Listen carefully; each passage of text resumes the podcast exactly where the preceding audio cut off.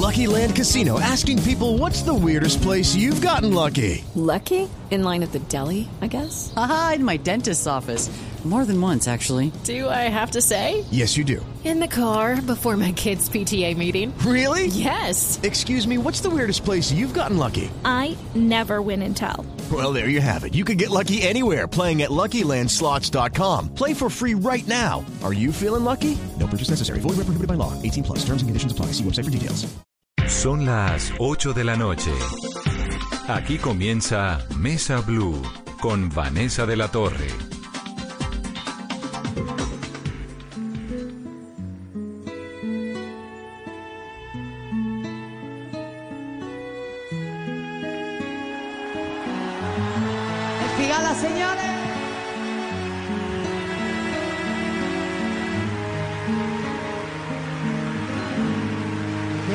Qué te estoy queriendo.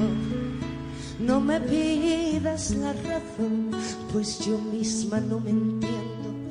Con mi propio corazón, al llegar la madrugada, mi canción desesperada te dará la explicación. Te quiero, vida mía, amor, te quiero día. No querido con ternura, con miedo, con locura. Solo vivo para ti. Yo te seré siempre fiel, pues para mí quiero en flor ese clavel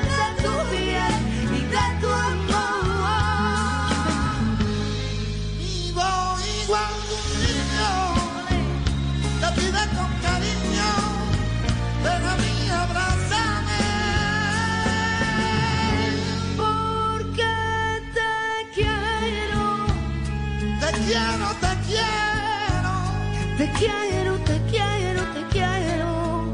y hasta el fin yo te querré.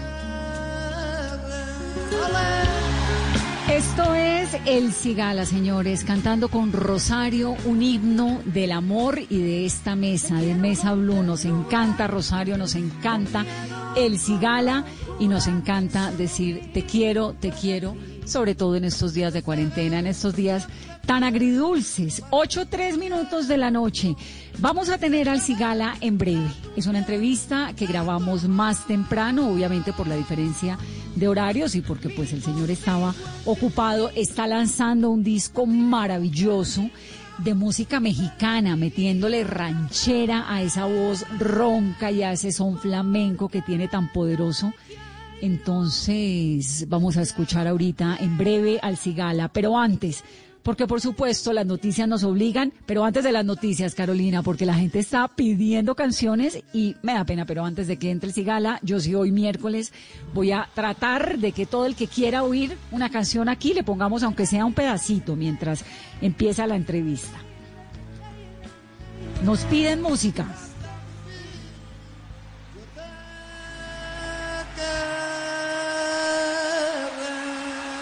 Brian Ortiz, Sin Sentimiento de Grupo Nietzsche. Aston Lincoln, Una Canción. Lila Ariza, La Vida es un Carnaval de Celia Cruz. Nos pide Diana Cristina Gómez. Esta misma, Te quiero, te quiero. Sigo pensando en ti, de los Vázquez de Chile, dice La Soba. Bachata Rosa de Natalie Cole y Juan Luis Guerra, dice Juanita Tobar. Edward Bernstein, que nos está oyendo hasta ahora. La cuarentena en la voz de El Cigala.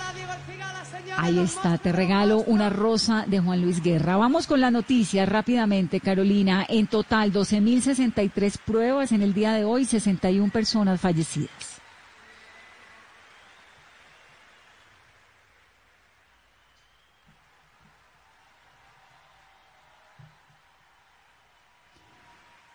Creo que perdí la comunicación con Carolina.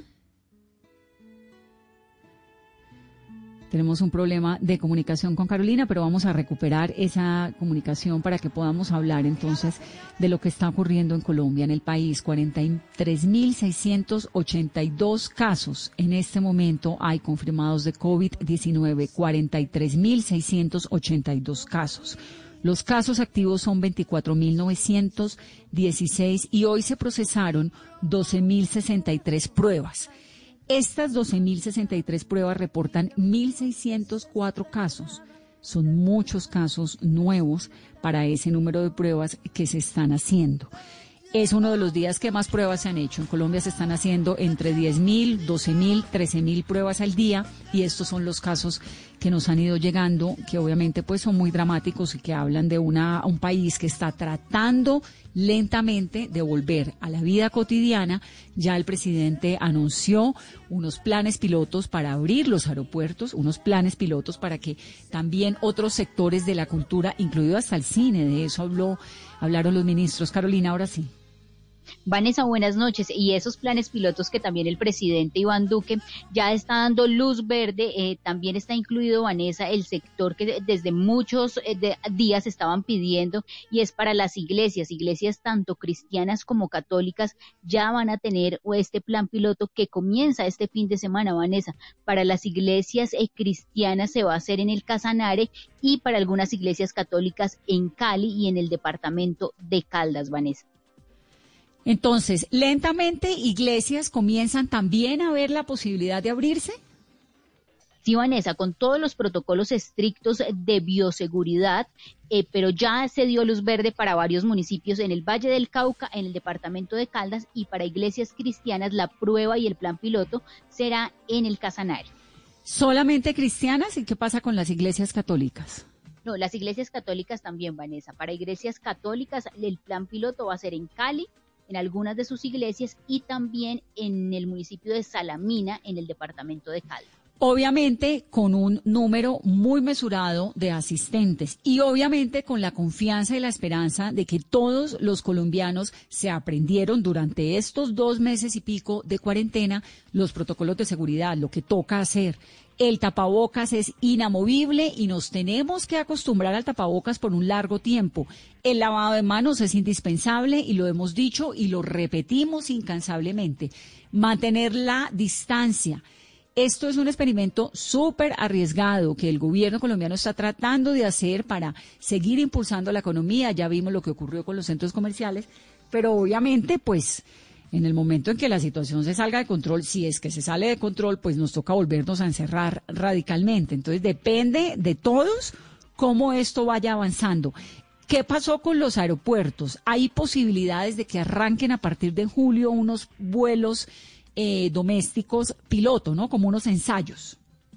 Sí, Vanessa, lo que nos cuentan es que ya se está definiendo con el Ministerio de Salud todo el protocolo para hacer esta prueba en el mes de julio en vuelos solamente se habla, Vanessa, de vuelos nacionales, con varias restricciones, por ejemplo, que no vayan acompañantes al aeropuerto, que tampoco haya servicios, se presten servicios de restaurantes ni de los lugares eh, que están habilitados constantemente en el aeropuerto. También se contempla que se deje libre la silla de la mitad pero eso también va a ser un acuerdo que tiene que haber entre las aerolíneas porque van a tener que operar sus aviones con toda la capacidad, pero no van a viajar el total de pasajeros que normalmente lo hacen. Bueno, y la noticia muy preocupante es para el Atlántico, porque Barranquilla tiene un aumento de contagios y de muertes muy preocupante por cuenta del COVID-19. En el boletín de hoy del Instituto Nacional de Salud se informó que 64 fallecimientos han ocurrido en todo el país, de los cuales 30, es decir, casi el 50%, el 46.8%, ocurrieron en ese departamento, en el Atlántico. Se había registrado un total de 7.086 casos en el Atlántico repartidos, la mitad en Barranquilla y la mitad en el resto del departamento. Esto es muy preocupante porque el aumento de Barranquilla es el acumulado, digamos, de todo este mes. Lo que estamos viendo ahorita, pues es el resultado de hace un par de semanas. Entonces nadie sabe qué puede pasar dentro de dos semanas. Pero además se suma a esto una noticia muy preocupante que nos llega también desde la costa caribe y es el fallecimiento de un enfermero muy joven, Carolina, y que ocurre además en medio de este contexto en el que hay estas eh, noticias que han sido tan desalentadoras para el servicio médico. De eso hablamos en el programa de ayer y de eso hemos venido hablando durante todos los días, las estigmatizaciones, las calificaciones, los señalamientos contra el equipo médico y contra los enfermeros y contra los bacteriólogas y bacteriólogos y contra todos los que están allí en esa primera línea de atención. Ellos cuando decimos que se juegan la vida es en serio. Se la juegan tanto que hoy un enfermero la perdió. Y Vanessa, se trata del enfermero Fabio Arturo Palacio Pulido, que hacía parte del equipo del Cari Mental, esto en Barranquilla. Él luchó durante varias semanas luego de ser víctima también del coronavirus en el país, pero Vanessa, es impactante ver el video porque hace varias semanas había circulado en redes sociales un video de una de esas protestas que ellos habían hecho con todo lo de salud de esta clínica exigiendo elementos de bioseguridad y lo que nos cuentan Vanessa es que al, parecer hay más, más trabajadores de este centro asistencial que adhieron positivo para coronavirus. Muy bien, son las 8, 11 minutos de la noche. Volvamos entonces a la música. Tratemos de tomarnos una, un rato agradable, un rato relajados. Ahí están nuestras complacencias. Esto es el grupo Nietzsche. Se llama Sin Sentimiento. ¿Y quién lo pidió? Aquí estoy viendo. En Twitter. Brian Ortiz. Ahí está Brian, su canción Sin Sentimiento del grupo Nietzsche. Que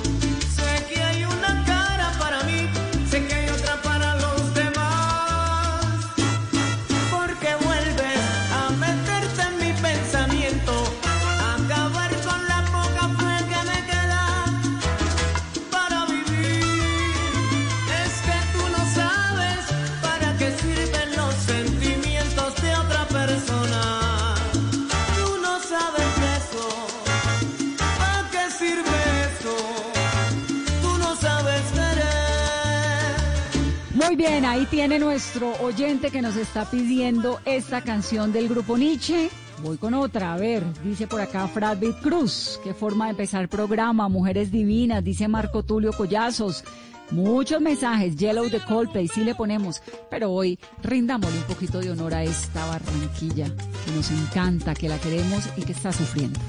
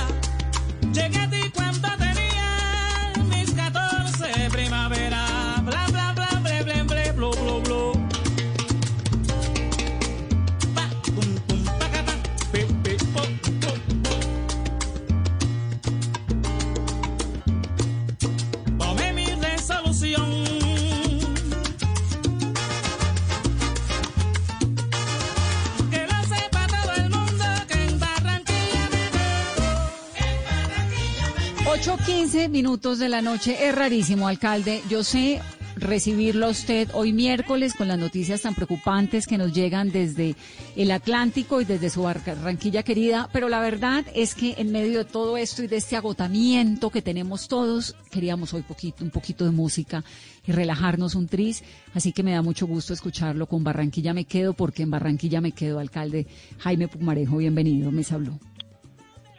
Muy buenas noches, Vanessa, y a todos tus oyentes.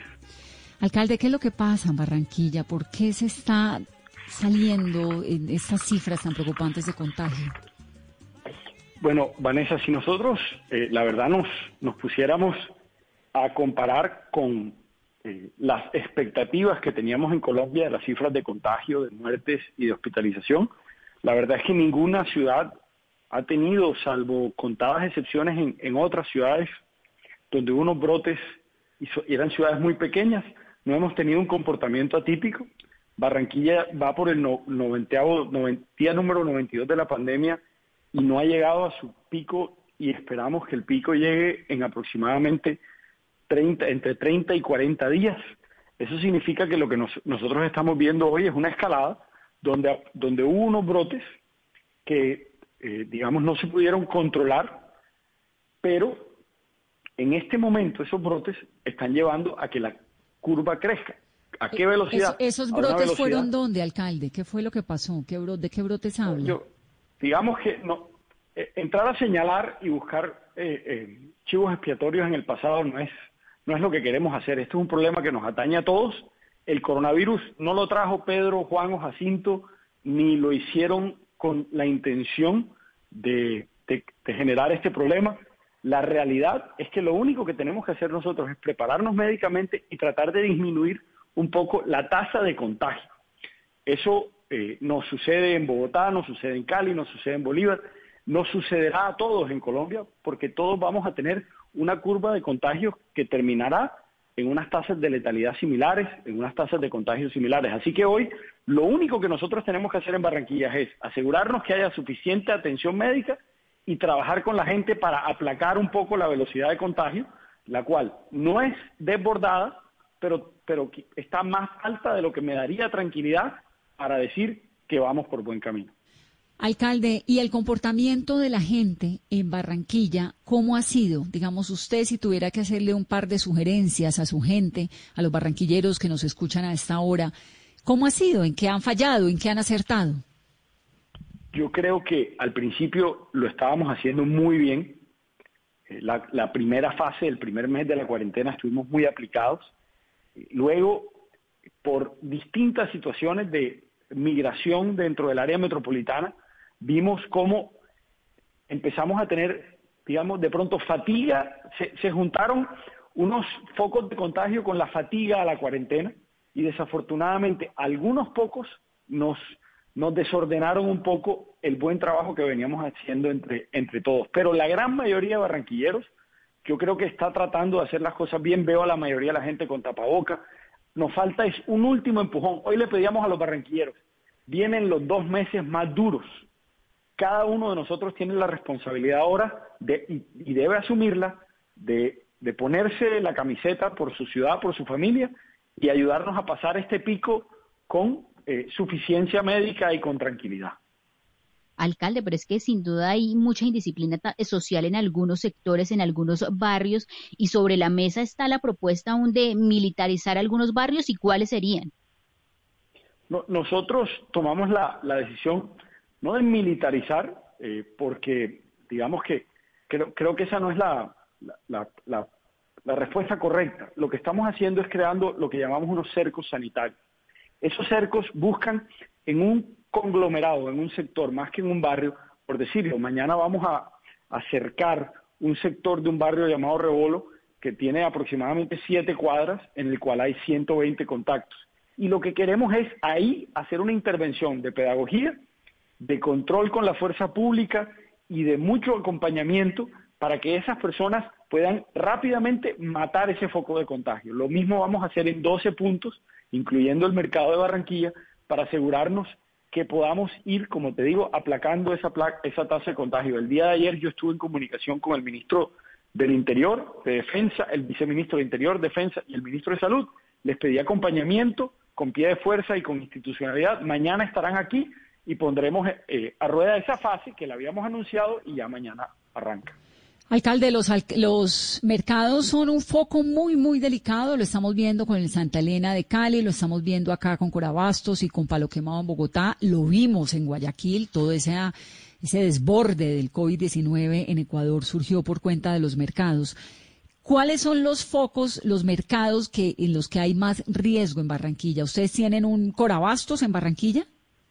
Sí, nosotros tenemos un gran abasto en Soledad eh, y tenemos el mayor mercado es el, mercado de Barranquillita, que es, todavía un mercado bastante informal, eh, que, tiene grandes centrales de mayoristas, pero llega mucha gente. Hemos, hemos venido poco a poco haciendo cercos en el cual peatonalizamos el mercado, solo entra gente que va a abastecerse, que, es mayorista, o el que entra caminando. Eh, venimos haciendo un control, pero nunca es suficiente en un sector con tanta, eh, digamos, afluencia. Eh, hemos, estamos haciendo todos los días tomas aleatorias de muestras, aislamos al que vamos encontrando, lo mandamos para su casa. Eh, hoy tuvimos, por ejemplo, digamos, una toma del, del, del, mercado, mañana volveremos y todos los días estamos trabajando en eso. Pero, como tú lo dices, es uno de los puntos de más alto contagio, de más alta exposición. Entonces, eh, no es fácil porque al mismo tiempo tenemos que garantizar el abastecimiento, pero al mismo tiempo tenemos que ser implacables para, con la, con la eh, digamos, dispersión del virus. Entonces, nos, nos pone en una dicotomía difícil y lo que se ha encontrado que lo mejor, lo mejor que se puede hacer es tratar de encontrar rápido a los, a los, a los que están contagiados, cerrar si toca algunas de las bodegas, no todas, y, y tener mucho control. Alcalde, ¿y qué pasó hoy con el centro comercial eh, Vivo en Barranquilla? ¿Tuvieron ustedes que cerrarlo porque no se estaban cumpliendo las medidas de bioseguridad? ¿Qué pasó finalmente con los termómetros? Bueno, nosotros em, hemos tomado una decisión en Barranquilla de permitir que la gente vuelva a poder trabajar, que se gane la vida, que la ansiedad del trabajo no y de, y de la imposibilidad de pagar las cuentas familiares del mercado y demás no sea un agravante en esta crisis, pero hemos pedido a todo el que lo haga que lo haga con la mayor responsabilidad, porque le estamos entregando la responsabilidad de la vida de los barranquilleros. Hoy salimos, como, como lo hacemos todos los días, a hacer rondas, eh, donde estamos haciendo, este mes haremos 2.500 visitas a pequeños, medianos y grandes comercios. Este mes, eh, em, bueno, estuvimos haciendo control en Viva y otros centros comerciales, y desafortunadamente sí encontramos que algunos de los protocolos no estaban cumpliéndose. Eh, no, quisiera adelantarme, pero eh, controlando aforos, controlando pico y cédula, y una que otra cosa de los comercios adentro de los del centro comercial que no se habían inscrito para operar, porque no solo se inscribe el centro comercial, cada uno de los comercios debe inscribirse e inscribir sus protocolos y no todos lo tenían y por eso tomamos una ellos podrán rectificar eh, y volver a abrir, pero abrir bien y, entendiendo la responsabilidad y al mismo tiempo eh, no es una decisión que tomamos a la ligera. Sabemos el compromiso que tiene el grupo éxito, entre otras, eh, por, hacer las cosas bien y estoy seguro que ellos rápidamente solucionarán este impasse y saldremos adelante. Pues sí, pero no les servían los, los termómetros. alcalde, ustedes están considerando, porque el gobierno nacional casi que le dio a cada gobernante local la responsabilidad de lo que ocurra, ¿no? Con estas aperturas y resulta que es que con el COVID las aperturas y las responsabilidades se pagan con muertos. Eh, ¿Ustedes han considerado volver a una cuarentena más estricta? La cuarentena nuestra es muy estricta porque puede salir solo con la cédula eh, aproximadamente un día cada 10 días. No, no es, digamos, eh, es decir, cada dos dígitos diarios salen al menos que estén exceptuados, solo están exceptuados en el área metropolitana para trabajar 300 y pico mil personas que están identificadas, que van todos los días a su trabajo y regresan.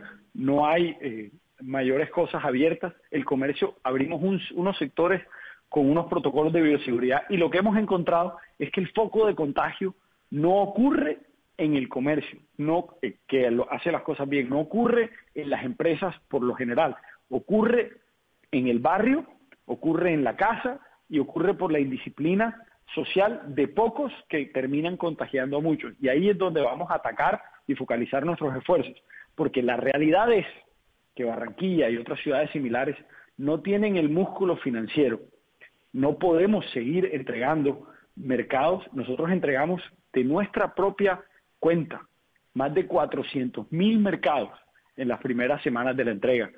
Pusimos plata para eh, hacer, eh, digamos, créditos eh, a nuestros pequeños y medianos empresarios. Hicimos mucha, mucha ayuda para que la gente pudiera quedarse en casa, pero era insostenible ese esfuerzo sin la ayuda del el gobierno nacional, el cual también tiene una insuficiencia de caja en este momento.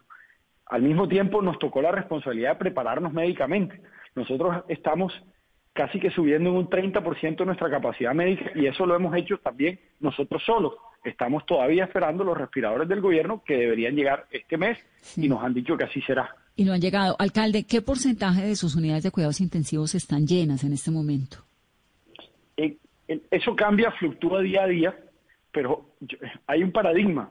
Barranquilla nunca ha tenido tantas camas de UCI vacías porque como nosotros somos un centro de referencia, estamos acostumbrados a tener nuestras camas cerca del 90%. Y somos la ciudad con más camas UCI por habitante en Colombia. Lo que hemos hecho es con mucha vigilancia y control, hemos ido reduciendo eso y va oscilando en una tasa entre el 55 y el 65-68% de ocupación en estos días. Pero el 68% para nosotros es, digamos, un, margen más alto porque, porque nuestra cama por habitante es mucho más alta. Nosotros hoy tenemos 150, al día de hoy teníamos aproximadamente 150 camas de UCI vacías. Por COVID confirmado, tenemos menos de 25 personas en UCI, hospitalizadas menos de 45 personas. En sospecha hay menos de 150 a 200 personas que están esperando pruebas. Es decir, el, el, el, la, el estrés a nuestro sistema hospitalario no lo causa eh, todavía eh, el COVID ni la UCI. lo que, y por eso nos estamos preparando, pero necesitamos ayuda de los barranquilleros. Muy bien, alcalde, gracias por estar aquí esta noche en Mesa Blue. Gracias a ustedes y nuevamente bendiciones para todos los colombianos y ánimo que saldremos de esto antes de que nos demos cuenta. Ánimo y cuidado. Yo le meto ánimo a la cosa, pero mucho cuidado todos, ¿no? Mucha responsabilidad. Gracias, alcalde. Un saludo. Es Jaime Pumarejo, el alcalde de Barranquilla. 827. Ya nos vamos con el Cigala, pero antes, ¿nos cabe una canción más? ¿Una dedicatoria? ¿Caro? A ah, brutas, Juan Luis Guerra. ¿Quién nos pide esto?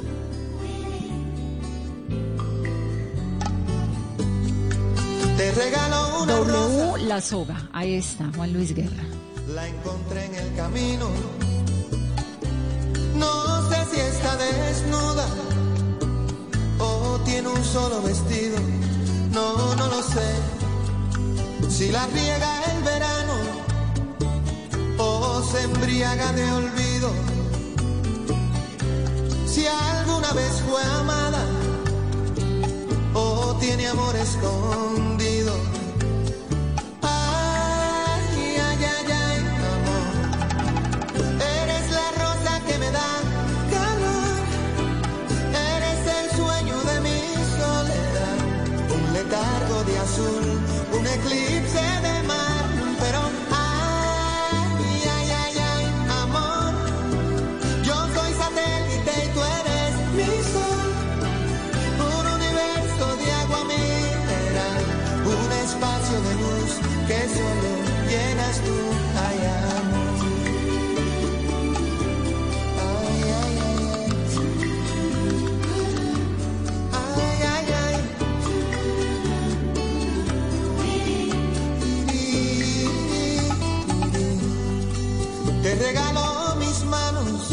29. Hicimos el intento de llevarles a ustedes un poquito de la música que querían. Esperamos que por lo menos le hayamos metido un poco de buena onda a esta noche.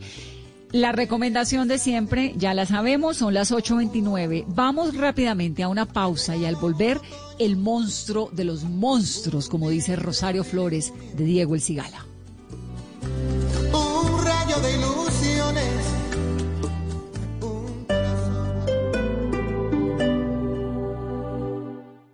Hacer mi posgrado en el Poli me da la libertad de manejar mi tiempo y desarrollar proyectos que van más allá de estar frente a una pantalla. Nuestros posgrados virtuales te dan la opción de aprender y hacer lo que te apasiona, porque tenemos metodologías que se adaptan a tu estilo de vida. Más de 44 mil estudiantes y egresados en esta modalidad nos hacen líderes. Inscripciones abiertas. Ingresa a poli.edu.co o llama al 302-290-7400. Somos diferentes. Somos Poli. Vigilado Min Educación. Cuando creíamos que teníamos todas las respuestas, de pronto cambiaron todas las preguntas. Mario Benedetti, Blue Radio, la nueva alternativa. Estar en constante aprendizaje es lo que logrará que tu proyecto de vida no se detenga. Quita la pausa y dale play a los cursos y diplomados virtuales que el Politécnico Gran Colombiano tiene para ti en Educación para la Vida. Conoce más en poli.edu.co o marca el 302-290-7400. Somos diferentes. Somos Poli. Vigilado en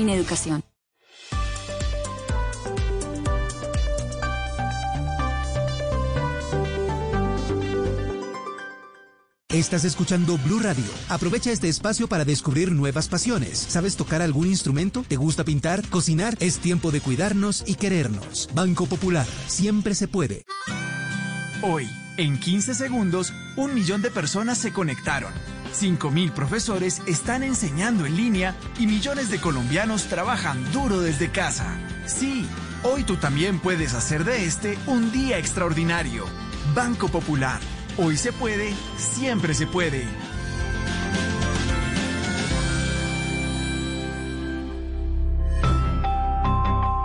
Somos Grupo Aval, vigilado Superintendencia Financiera de Colombia. ¿Qué es ser mamá? Ser mamá es enseñar. Es ser el centro, el comienzo y el final de la familia. Es hacer cada momento especial. Es unir las generaciones y pasar el legado. Tal como hace mucho tiempo, ella te lo pasó a ti. Super Arepa. La harina para hacer arepas de las super mamás. Trabajamos pensando en usted.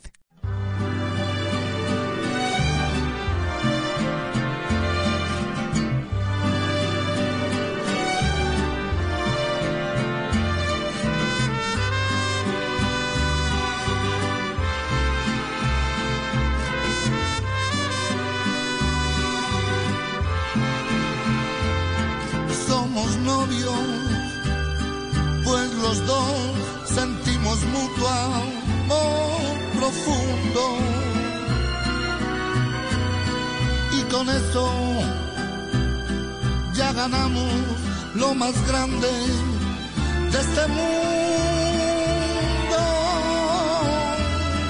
Nos amamos, nos besamos como novio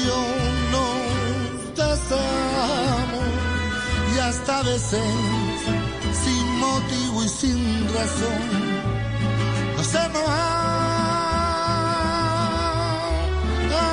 amamos, somos novios. 20 años lleva Diego El Cigala cantándole al planeta, galardonado, reconocido, ha logrado unos géneros maravillosos, una mezcla maravillosa de géneros, de culturas. Lo suyo es la música flamenca, pero ha explorado con el latin jazz, con el bolero, con el tango, hasta con la salsa.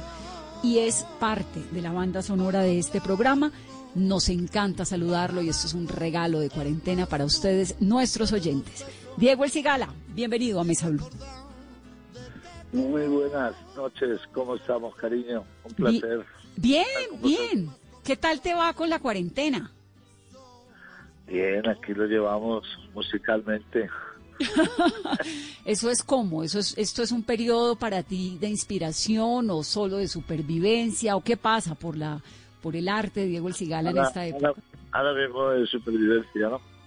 No. Sí. Pero estás creativo, estás en un no, periodo creativo. Sí, sí, mira si estaré creativo que hemos hecho Cigala Canta México.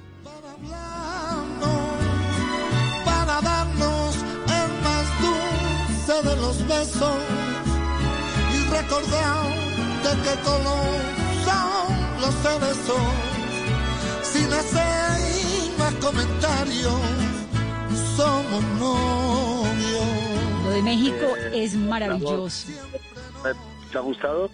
No, me ha parecido divino porque es que además yo tengo el corazón mexicano. Entonces uno meterse Hay con José ver. Alfredo, con Chabela, con Agustín Lara, eso me Claro. parece Claro. grandes ligas. Me parece obra, obra, obras de arte, ¿no?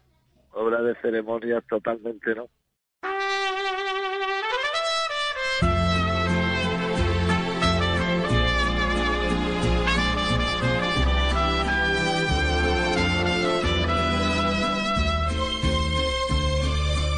Eh, yo me he sentido, mu- he sentido más gusto con este disco.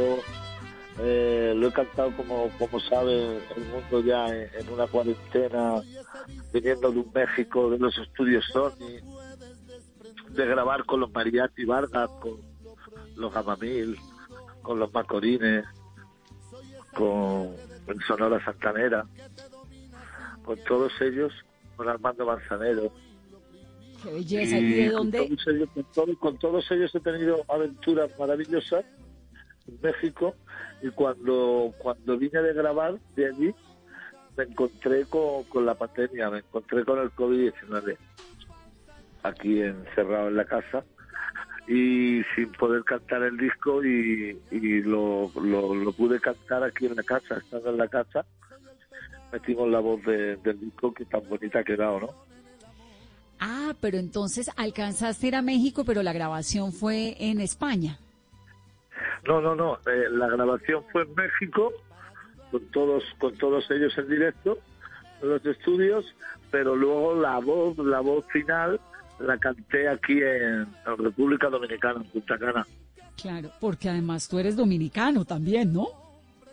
Sí. Eso, eso me pareció. que- que lo ¿De que- dónde? ¿De dónde dominicano? ¿Por qué? ¿Qué lo que, qué lo que? Que yo vengo aquí de hace muchos años a Dominicana, mis primeros viajes, mis primeros viajes, mis primeros conciertos los pegué aquí en el Jaragua y, me gusta mucho su pueblo, su gente. Me adoptaron aquí como, como, como uno más y, me siento muy feliz de poder estar en el Caribe, sin tener que cruzar el charco cada dos por tres en España, eh, ese clima. Eh, eh, estoy muy feliz, la verdad que llevo aquí siete años súper feliz en, en República Dominicana. Qué maravilla. Entonces eres un gitano caribeño. Sí, yo creo que el único es su especie.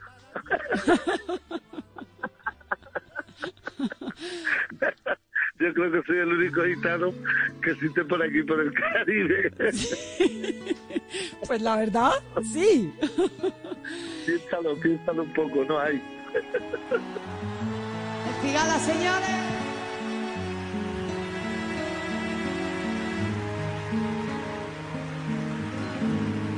De por qué te estoy queriendo. No me pidas la razón, pues yo misma no me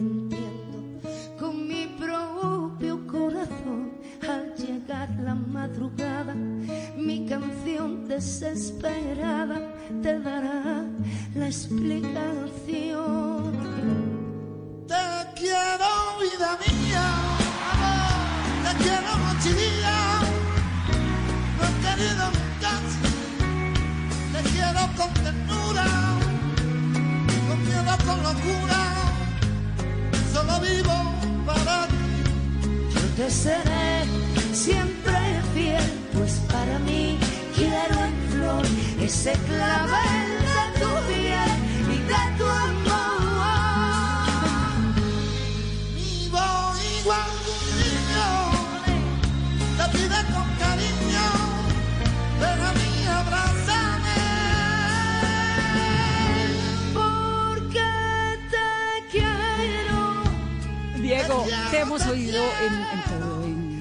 Rosario, que tenemos esta canción que nos fascina. es- no, no, es- te quiero, te quiero. te quiero, que eso es un himno al amor, a todo.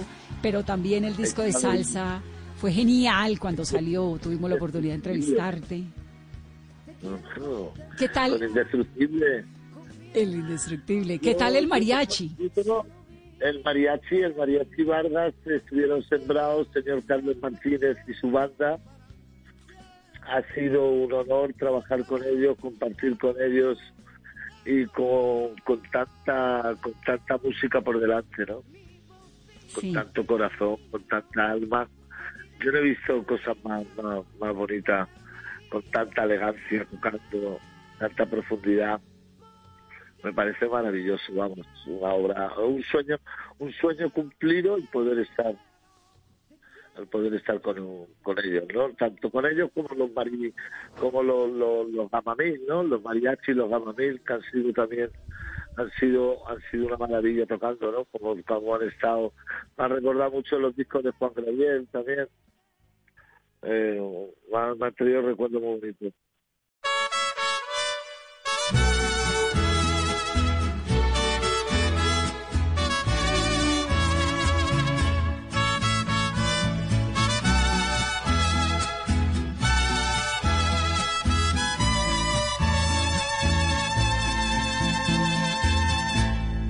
Que no he cambiado, que estoy enamorado, tal vez igual que ayer. Quizás te he comentado que a solas me he mirado llorando tu querer. Y no me da vergüenza que aún con la experiencia que la vida me dio, a tu amor yo me aferro y aunque ya no lo tengo, no te puedo olvidar. A tu amor yo me aferro y aunque ya no lo tengo, no te puedo olvidar. ¿De qué manera te olvido? ¿De qué manera yo entierro? Lo tuyo, el bolero y el flamenco, pues es innegable y es evidente, pero ¿y la presencia del mariachi? ¿Cómo llega a tu vida? La presencia del mariachi llega a mi vida por sorpresa de don Jaime Calabú Yumitu, un pianista. ¿Ok? Yo cuando estamos grabando el disco y estamos maqueteando, me viene Yumitu con la sorpresa y me dice, Diego, ¿has escuchado los mariachi Vargas? Y digo, pues no, no los he escuchado así atentamente. Me dice, mira, ahí tienes. Y me pusieron cosas de ellos y, empecé, empecé ya a soñar, a volar ahí. Y me dice, Diego, los vas a conocer en México. Y me fui para los estudios Sony y allí empecé a hacer migas con empecé a hacer migas con con los mariachi Vargas y empecé a tocar con ellos como si nos conociésemos de, de toda la vida, ¿no? ¿Y te costó trabajo o fue algo que fue fluyendo No. fácil? que va, fue fluyendo, fue, por eso, eso es lo bonito de esto. Que llegamos allí, llegamos, eh, empezaron a tocar, nos empezamos a emocionar, nos tomamos las tequilas y empezó a surgir el- este mariachi y ese flamenco que, que no se había, no se había juntado, no se había juntado, eh, no se habían dado la mano como están en este caso, ¿no? Ay, qué belleza. Me parece que además quedó divino, que arrancar con Somos Novios fue un acierto. ¿Te ha gustado? ¿Te ha gustado lo del acierto de Somos Novios? Yo creo que ha sido, ha sido un acierto bonito, ¿verdad? Ha sido precioso. ¿Qué dijo el maestro Manzanero? Le ha encantado. Eh, estuve con él en la Sociedad General de Autores en, en México. Eh, tuvimos una entrevista allí él en, en el teatro de la Sociedad General de Autores y, y me dio sus bendiciones. Me dijo que, que esta versión que era diferente diferente a, a todas las que él había escuchado, ¿no? Sí, claro. Es que además es arriesgado, ¿no?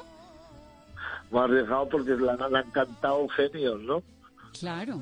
Eh, el Somos Novios le han cantado, han, le han hecho todos los genios, desde Luis Miguel a, a todos, todos los grandes, ¿no? Y porque José José, meterse, todos- claro, y meterse Y- con y- el corazón y- mexicano y, el meterse- mariachi. meterse con el corazón mexicano y el mariachi es, es de, de tener de tener esa profundidad, ¿no? De sentir esa profundidad, si no, no, no. Y yo, y yo lo he sentido así, la verdad. cariño limpio y puro, como todos, procuramos el momento más oscuro. Diego, ¿tú qué oyes en la vida cotidiana? ¿Qué música escuchas? Mira, a mí me gusta mucho la música clásica, lo he dicho. Me gusta mucho la música de Ray Charles. Me gusta mucho escuchar a Michael Jackson. Me gusta escuchar a Camarón. Me gusta escuchar a Paco de Lucía. Me gusta escuchar a Stevie Wonder. Eh, me gusta escuchar a Mac Davis. Me gusta escuchar a Chis Corea. Wow. Me gusta escuchar a Beethoven, a Mozart. eh, tengo para- así. Me gusta mucho la música, en realidad. Tú eres Me sobrino, gusta mucho, me gusta, me gusta mucho Héctor Lavoe, Tito Puente, el Gran Combo de Puerto Rico. Uf, qué dicha. Me gusta, me, me gusta mucho, me gusta mucho la salsa. ¿Tu influencia musical viene de dónde? ¿De los tíos? De- de- de- de- viene de, la dinastía de los Farina, de, mi tío Rafael Farina, de mi tío Caldera, eh, Caldera de Salamanca, mi madre, Aurora Salazar Motos, que cantaba muy bien. Viene de una dinastía de, de grandes cantadores, ¿no? Todos, todos- todos cantaban, tocaban la guitarra. Eh, eran increíbles. En la vida hay amores que nunca pueden olvidarse. Imborrable momento que siempre guarda el corazón. Porque aquello que un día nos hizo temblar de alegría. Es mentira que hoy pueda olvidarse con un nuevo amor. He besado otros labios buscando nuevas ciudades. Y otros brazos extraños me estrechan llenos de emoción. Pero solo consiguen hacerme recordar lo tuyo. Mí.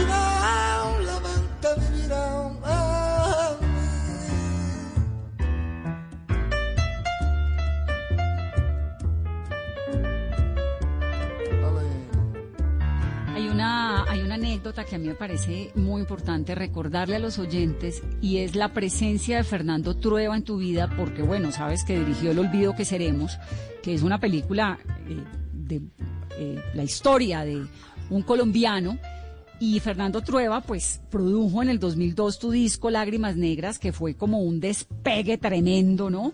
Un in- Oh. éxito internacional, un Grammy, tres premios de la música, un premio Onda, cinco amigos. Eso fue como un- una sacudida muy grande, con Trueba de la mano, ¿no? Chico, con el disco de Lágrimas Negras, perdón. Y con Bebo Con el el disco de. Lágrimas Negras con, con, con, el, con el maestro Bebo Valdés. Fue cuando conocí yo la música cubana y afrocubana, ¿no? Ahí, ahí fue cuando yo me introduje en el mundo musical de, Padre Bebo, para descanse, que ha sido una de las obras mayores que yo he escuchado en el mundo de la música y he podido disfrutar de- de su arte, ¿no?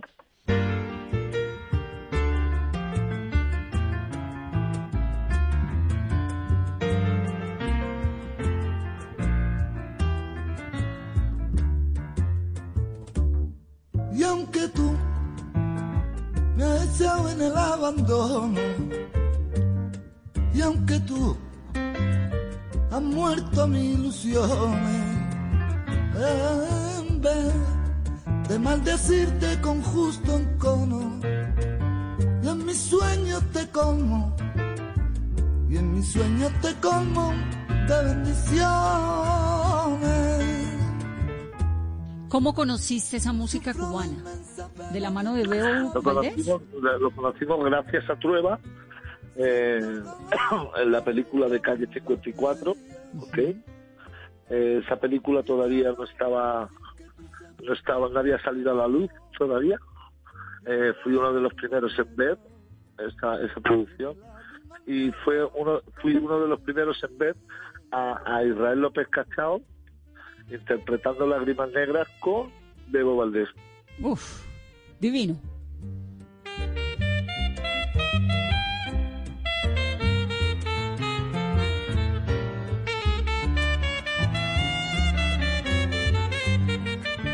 Y ahí fue donde yo le dije a Fernando Trueba, yo quiero conocer, yo quiero conocer a Bebo. Y, y llegó el milagro, vino, él vino para España a tocar y en ese encuentro maravilloso, ahí me encontré yo con, con Bebo Valdés. Y se hizo el milagro, se hizo el milagro de la música que, que tanto he disfrutado yo con él.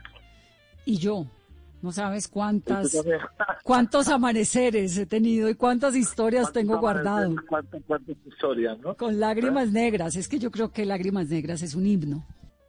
Mm, mm. Yo creo que no hay gente donde vaya que, que me hayan preguntado siempre por, por Lágrimas Negras y por el señor Bebo Valdés, ¿no?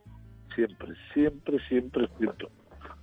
Y, y además después de, ese, de eso que fue un éxito muy grande, mantener el nivel, arriesgarse a la salsa y ahora el mariachi, pues habla de un señor que toma riesgos, ¿no? También.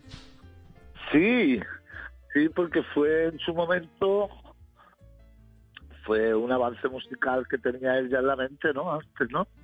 Antes que ninguno se, se adelantó, ¿no? A este tiempo, ¿no? Se adelantó totalmente, ¿no? Claro. Eh, lo vio y aunque la gente decía, y las disqueras en esos momentos decían que, que podía ser una españolada más y tal y demás, eh, eh, que, iba, que, iba, que iba a ser una españolada más y, y luego mira lo que se hizo Lágrimas Negras de- del boca a boca solamente, ¿no? Pues está muy bien y a mí me a da todo el continente entero, ¿no? a todo el planeta, yo creo que Lágrimas Negras. Sí, pues a mí me da mucho gusto escucharte y me da mucha felicidad poderle presentar a Colombia y a los oyentes esto que es Sigala canta a México, que es fabuloso, que es arriesgado, que nos gusta. Es un disco, es un disco arriesgado, pero es muy bonito, muy meloso. Es- esas 12 canciones están muy buscadas, ese repertorio, porque son canciones de, de toda la vida, de- clásicos de toda la vida, que nos que nos gusta desde nuestros señores padres hasta el día de hoy, ¿verdad? Y yo creo que, que es un, un disco muy logrado, de mucha música, y de que nunca se había dado el flamenco, el flamenco con, con, con la música mexicana, ¿no?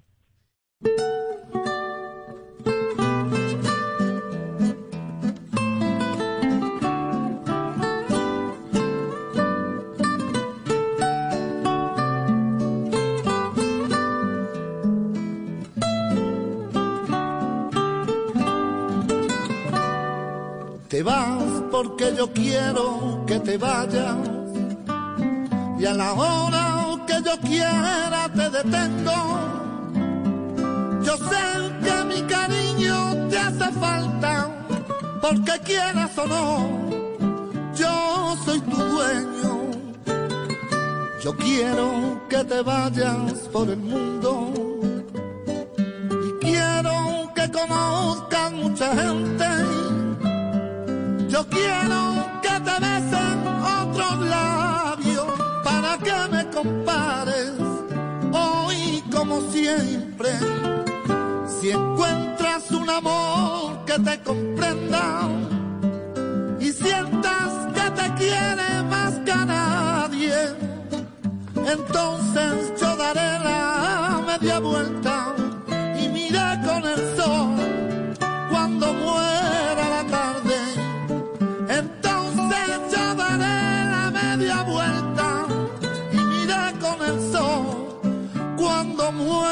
muera la tarde. El resultado es increíble y es una excusa deliciosa para escucharte, para poner además tu música en este, en este programa. Me queda una inquietud, nunca supe por qué el cigala, de dónde salió el cigala, qué es el cigala. Si nada, dice el, el cigala es un marisco, es un marisco, es lo mismo que la langosta. Claro, la cigala. Más sabrosa, más sabrosa, claro. Y cigala me lo pusieron porque dicen que me movía más que los precios. Ah, por eso. Era como, sí, era como una cigalica que no paraba.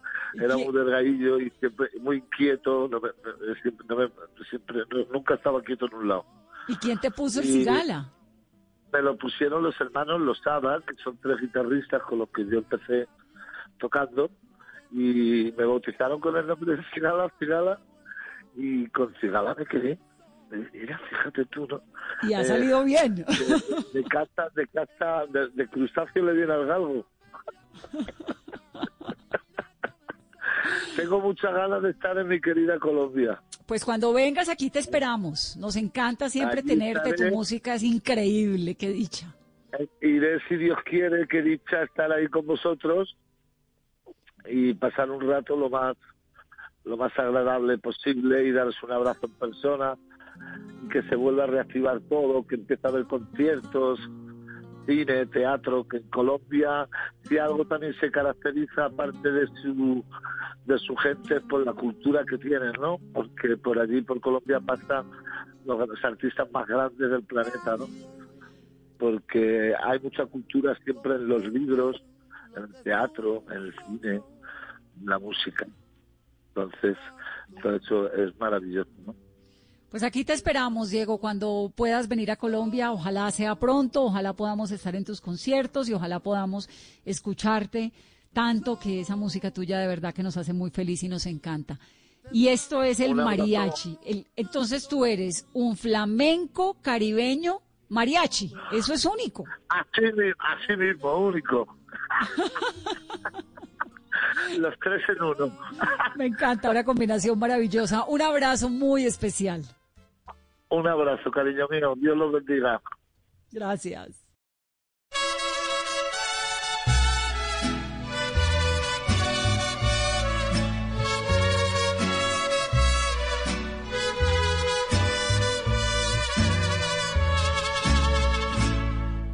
Probablemente ya de mí te has olvidado y mientras tanto yo te seguiré esperando. No me he querido ir para ver si algún día que tú quieras volver me encuentres todavía. Por eso aún estoy en el lugar de siempre, en la misma ciudad y con la misma gente